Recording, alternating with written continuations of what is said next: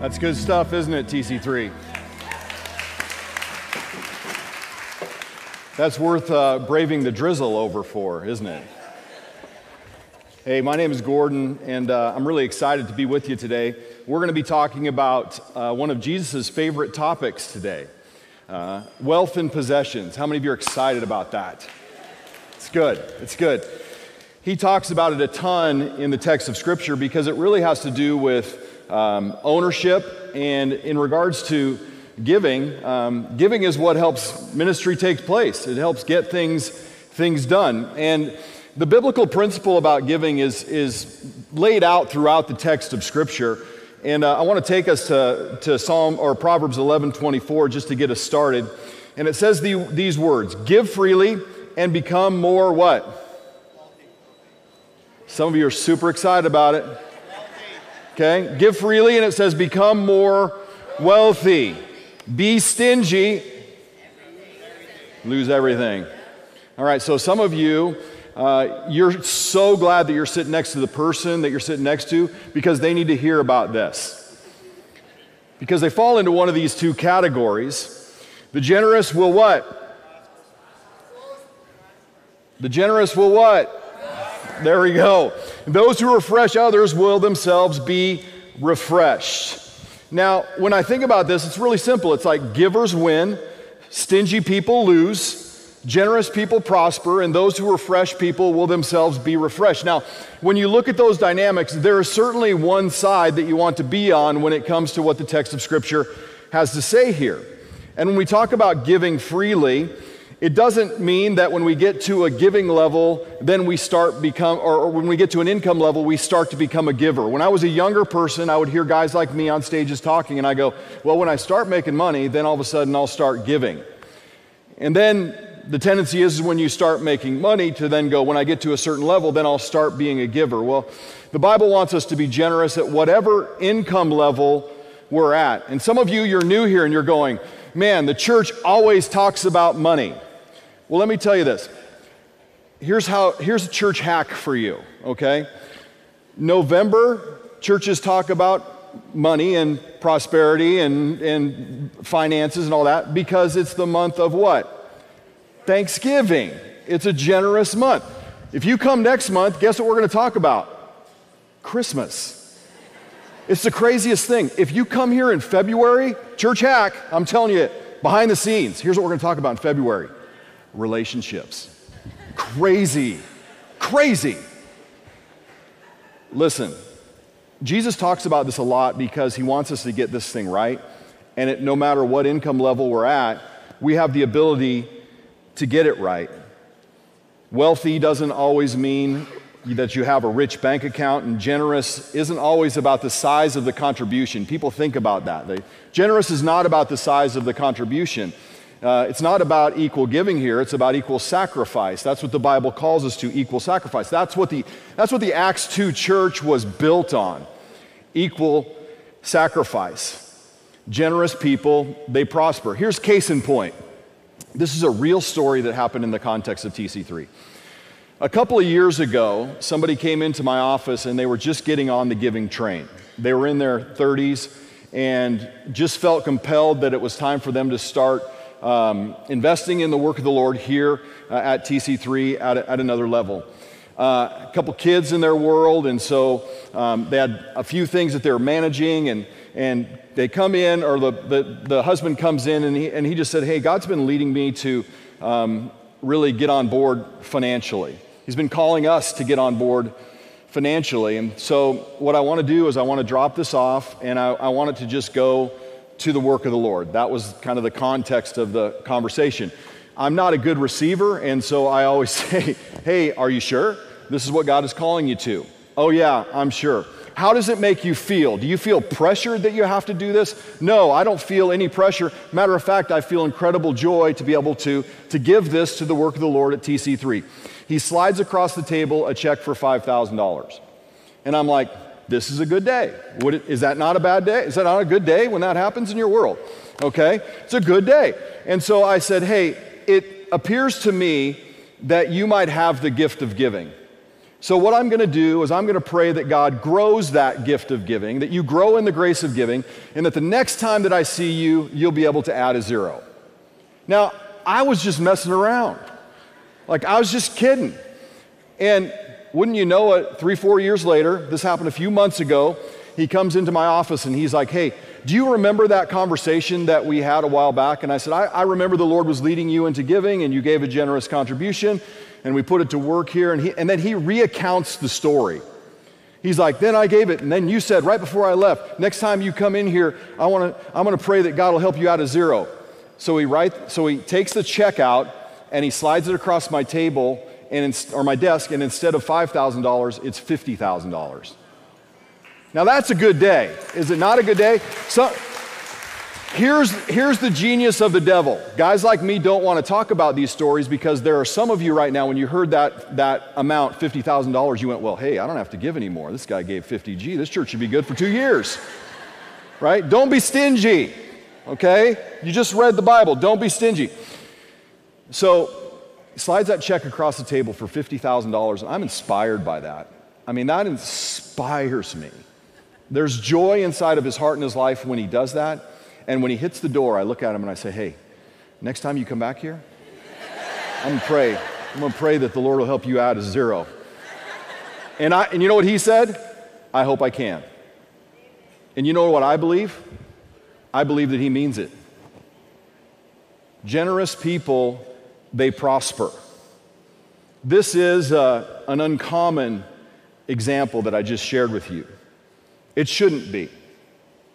A more common example is in the text of Scripture in Mark chapter 10. Talk about smart things that dumb people did. The person we're going to talk about today is the rich young ruler. As Jesus was starting out on his way to Jerusalem, a man came running up to him. The man kneels down in front of Jesus. He says, Good teacher, what must I do to inherit eternal life? Now, He's running, so there's a sense of urgency inside of him. He wants to catch Jesus before Jesus leaves town. There's sincerity because he kneels down in front of Jesus. Listen, we can bow down, we can go through the motions and still be in bondage. This is the only time I see recorded in Scripture where a man kneels down in front of Jesus and leaves worse off than when he came. Like that hit me when I was reading this passage of Scripture. What must I do to inherit eternal life? Jesus said, Why do you call me good? Only God is truly good. But to answer your question, he said, You know the commandments. And Jesus starts listing some of the commandments. He said, Don't be a murderer. Don't commit adultery. Don't be sleeping with somebody else's spouse. Don't steal. Don't lie, he said. Don't cheat anyone and honor your father and mother. And most of us, we look at this passage of scripture and we go, as of right now, I'm doing okay. Just like the rich young ruler thought he was doing okay. And he said, Listen, I've obeyed these commandments ever since I was a young person. Looking at the man, and I love this line in scripture. And this, this, this passage or this, this story is in several of the Gospels, but I love how Mark says it. It says that looking at the man, Jesus felt genuine love for him. Like he loved him because he knew there was a genuine desire to be a fully devoted follower of God, his Father. He knew there was a desire because of how he approached him, how he came to him, but he also knew that there was a struggle inside of him, and that's really, that's really a reflection of Jesus' pastoral heart. I see that a lot of times in people where they really want to do this. It's like Romans chapter 7, where Paul is like, Man, the good I want to do, I don't find myself doing the things I shouldn't be doing, I find myself doing. Who's going to rescue me from this mess? And then he says, Thanks be to the Lord Jesus Christ who rescues me from this body of sin and death. And Jesus has genuine love for him. He doesn't have condemnation in his heart. He doesn't want to come to the man with harsh words. But he looks at him and he says, Listen, there's still one thing that you haven't done. He said, Go and sell all your possessions, give the money to the poor, and you'll have treasures in heaven. Then he said, Come and follow me. And we think about this, if you think about this from a real world dynamic, to, to, let go of all your earthly possessions and give them to the poor and then follow Jesus, this is a big one. And what Jesus is trying to do is reduce it down to the simplest element, and he's asking the man, Who owns your heart? Who owns your heart? Jesus loves him, but he knows materialism is his master. And Jesus calls him to surrender what's most important in his life so that he can, so that he can gain what's most important in eternity. It's a question of priority. And it says immediately that the man's face fell. In other words, you could see it, how it impacted him. And it says in the text of Scripture that he walks away sad because it says he had many possessions. His materialism, his stuff, owned him. He had a problem that many rich people have their stuff owns them. They love it more than they love anything else. And this is his opportunity.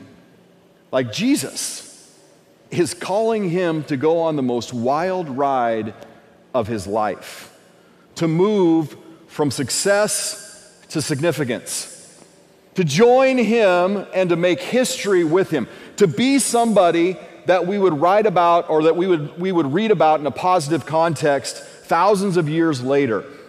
He's saying, Come, change history with me.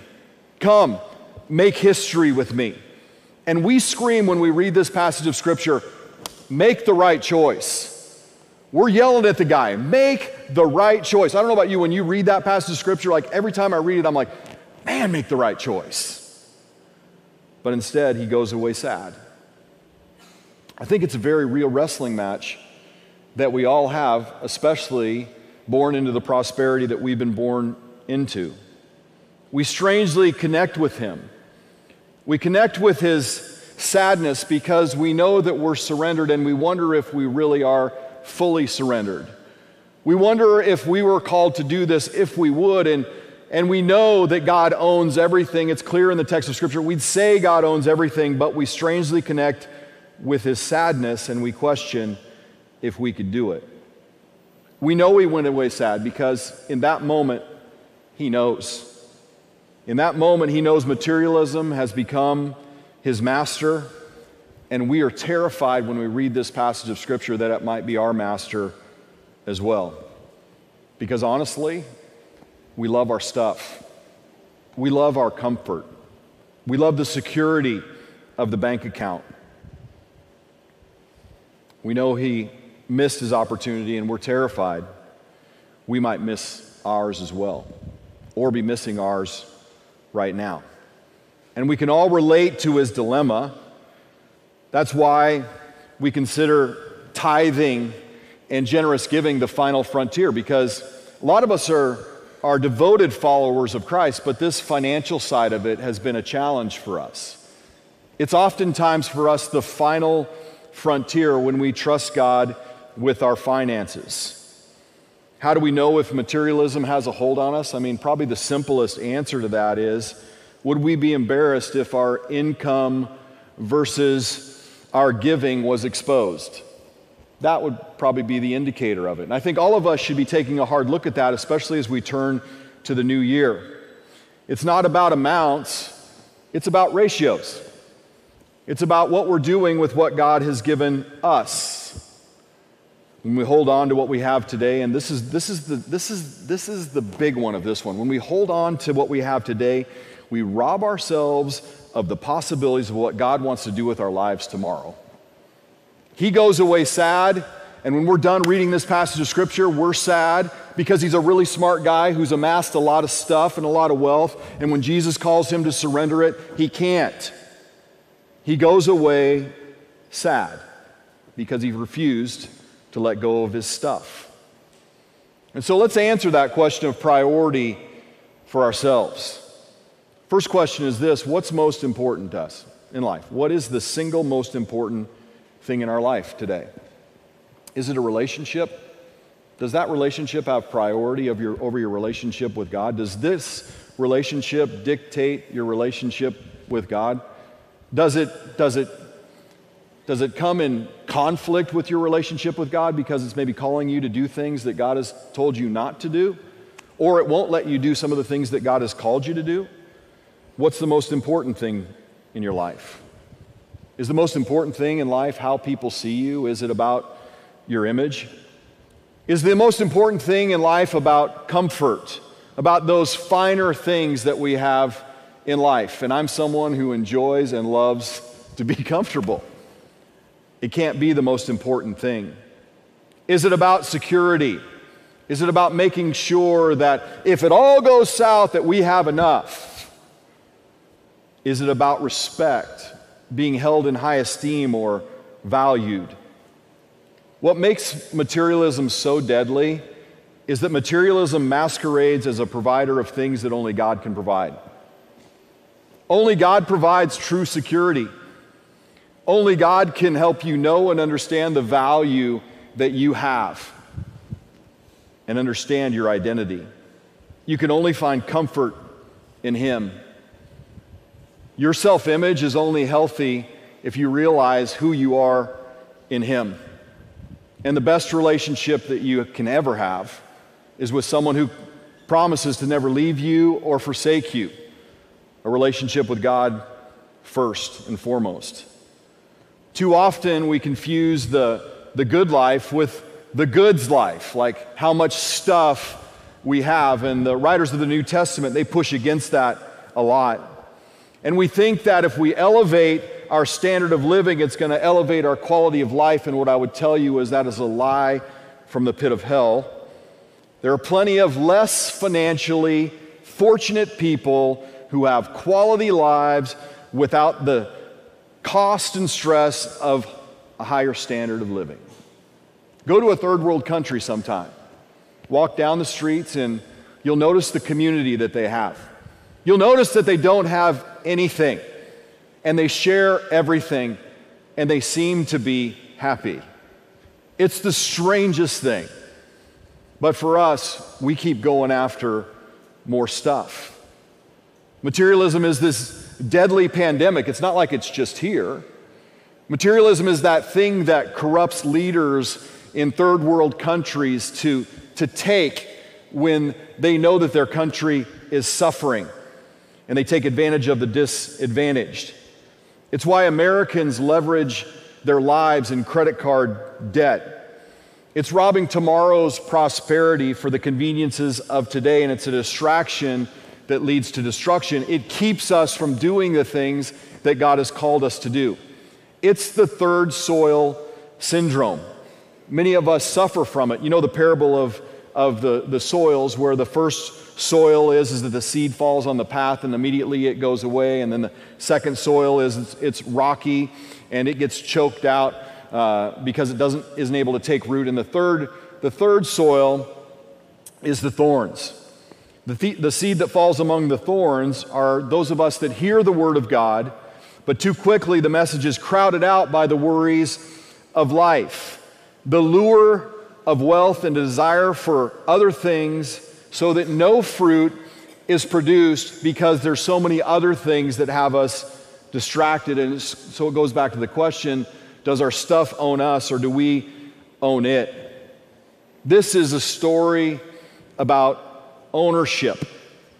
It's asking the question is materialism our master? And are we unwilling to go all in because of what it will cost us and Jesus looks around at the other disciples and he said, How hard is it for rich to enter the kingdom of God? You ask the question, Who's rich? And I say, You are. All of us are. And he's saying, How hard is it for rich people to get into the kingdom of God? And so, you know, you ask this question because it's frustrating. It's like, how do we break, break the, the bonds of materialism? Show the love of Jesus and our love for Jesus by giving like Jesus. Just follow his example. Christians are Christ like, for God so loved the world that he gave, right? So God is ultimately a giver. Jesus left the riches of heaven and embraced the poverty of this earth so that we could be in relationship with God his Father. The church, this church in, included, this is just me speaking freely. The church, this church included, has been moved forward by people who have been incredibly generous with what God has given them. You've seen ministries happen because you've been invested and involved in the work of the Lord here. And I'm blessed to say that we have been blessed to have some pretty incredibly generous people walk with us and that are still with us today. But I can also tell you, and this is the sad, honest truth, and I, I think if you asked any other pastor, they would tell you this as well that there are more givers or, or more takers than givers in every single church in America. People who give, boy, it got quiet in here. So quiet. People who give sparingly. People who eat here and pay somewhere else. People who are being fed that never pay at all. People that call churches their home and never contribute to a single house payment. And you ask the question, why does that happen? It doesn't happen because they're terrible people. It happens because materialism can easily become our master. We can get bound by it.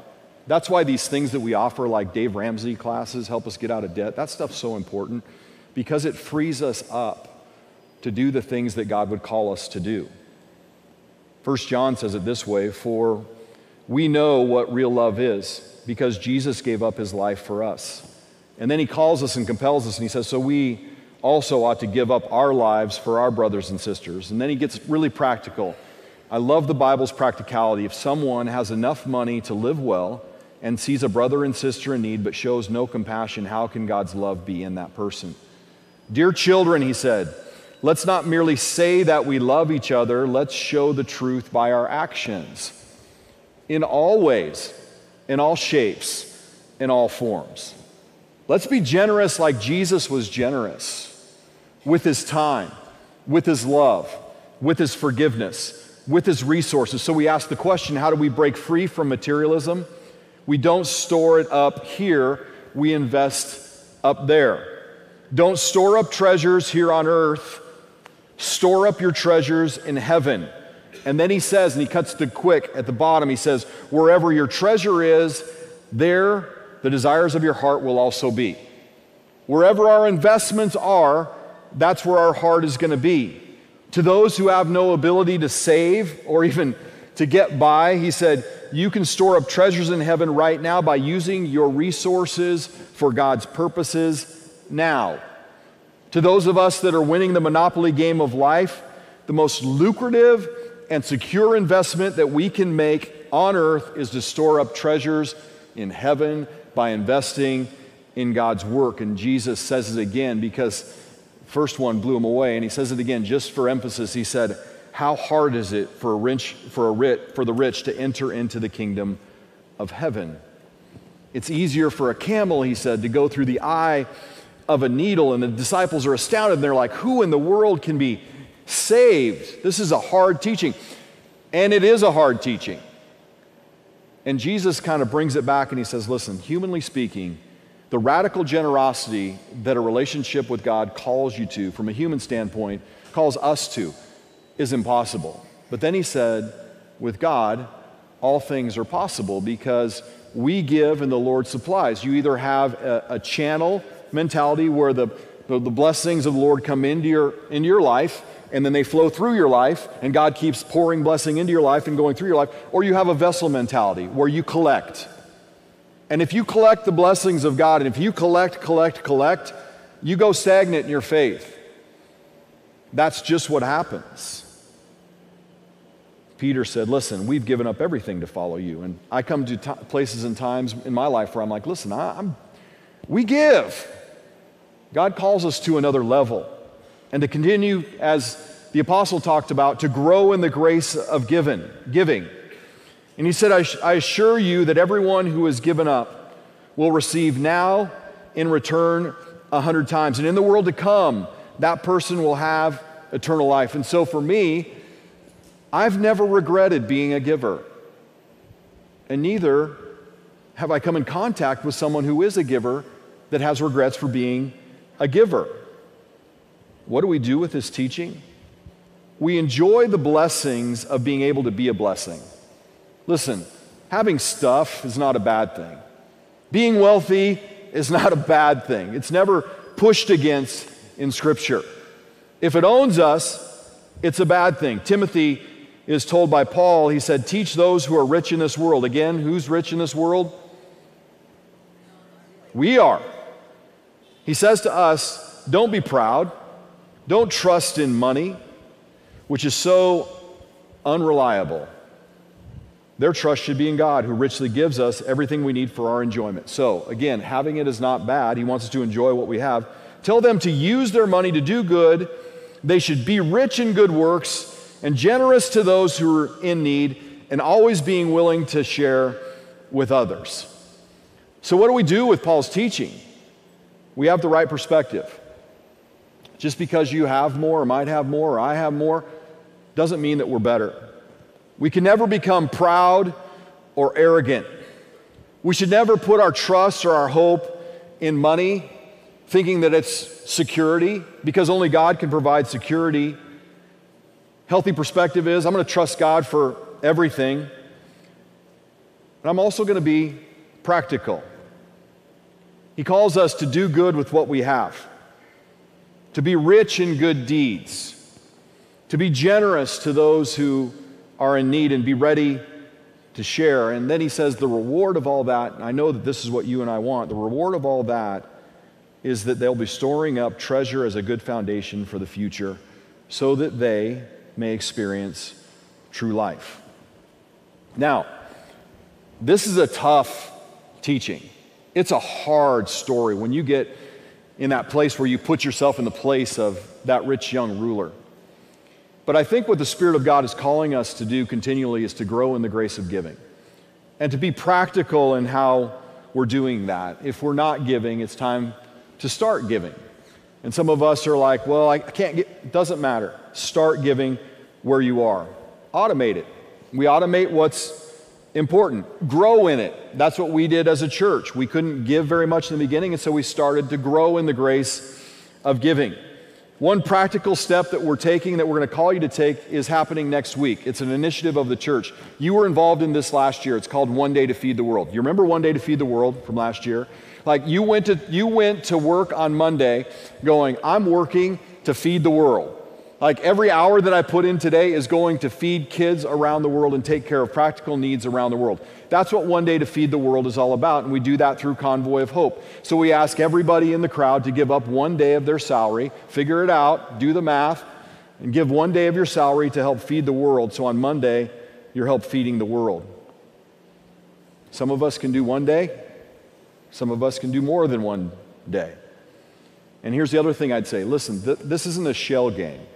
Don't take what you're consistently giving to the Lord and then just give it on Monday. Some of us, we do that. We play the shell game with God's money. This is above and beyond giving. It's using our money to do good. It's about being rich in good deeds. It's being generous to those who are in need. It's about being willing to share. We can all do this. We can all get this. This is the good thing about this teaching. We can all get this right no matter what income level we're living at. Don't be like the rich fool in Luke chapter 12 who lived for the present in fear of the future, hoarded everything that he had, stored up for himself, and was not fully surrendered, and who ends up paying the price. Let's do what the Proverbs calls us to do. The proverb calls us to do. Give freely, become more wealthy, not be stingy so we won't lose everything, to be generous so that we'll prosper, and to be people who are fresh so that we in turn can be refreshed. Let's get it right for at least one day. I want you to consider this week participating in what we're going to be doing next week, and it's called One Day. God bless you this morning.